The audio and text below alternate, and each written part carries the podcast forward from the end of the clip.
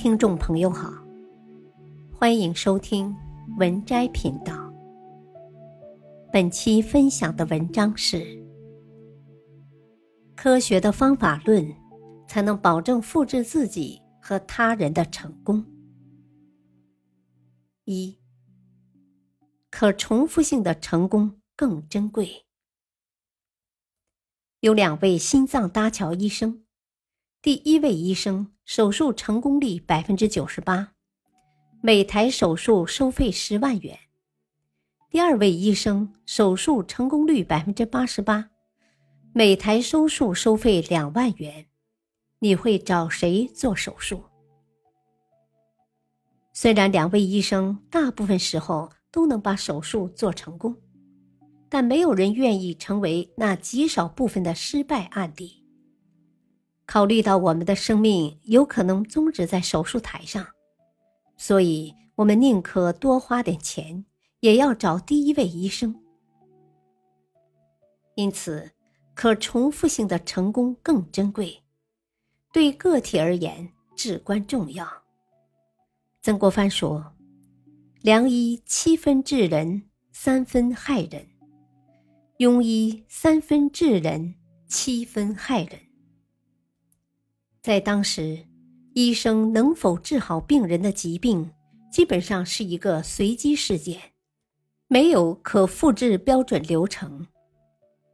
不仅是诊断疾病这种带有不确定的事情，过去的人做不好，就连印染绸缎、制造瓷器这种事，古代的工匠也不敢保证有很高的成功率。据说。《红楼梦》作者曹雪芹的父亲，就是因为担任江宁织造时，制造出的锦缎掉色，结果被革职，曹家从此开始衰落。二，不断复制成功是一种能力。乒乓球专业选手和不专业选手的区别在哪里呢？区别就在于业余选手发挥不稳定，他们总是球满天飞，偶尔也能打出好球，甚至会歪打正着，让对手猝不及防。但这种好球不能重复，更多的时候打出的都是烂球。选手打球，每一次挥拍动作基本上是一致的。同样的动作产生的球速和落地都是相同的，他们可以在球场上贯彻自己的意图。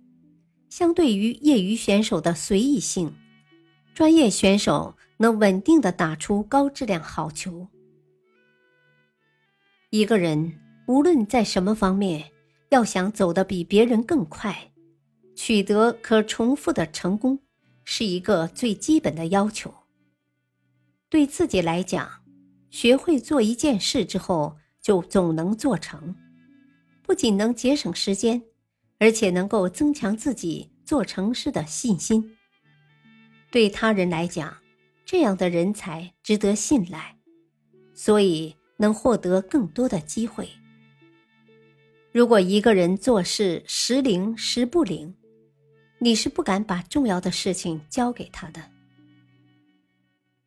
三、复制成功的方法。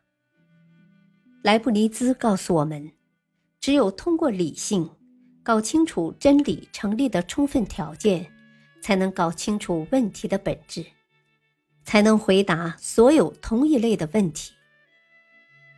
比如，产褥感染夺走了无数产妇生命，古代女人生孩子就像闯鬼门关。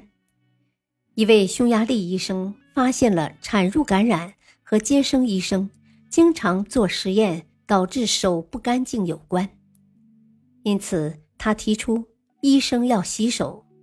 出问题的原因找到了，产妇的生死就不再是一个随机事件了。笛卡尔总结了一种能够不断成功的做事方法。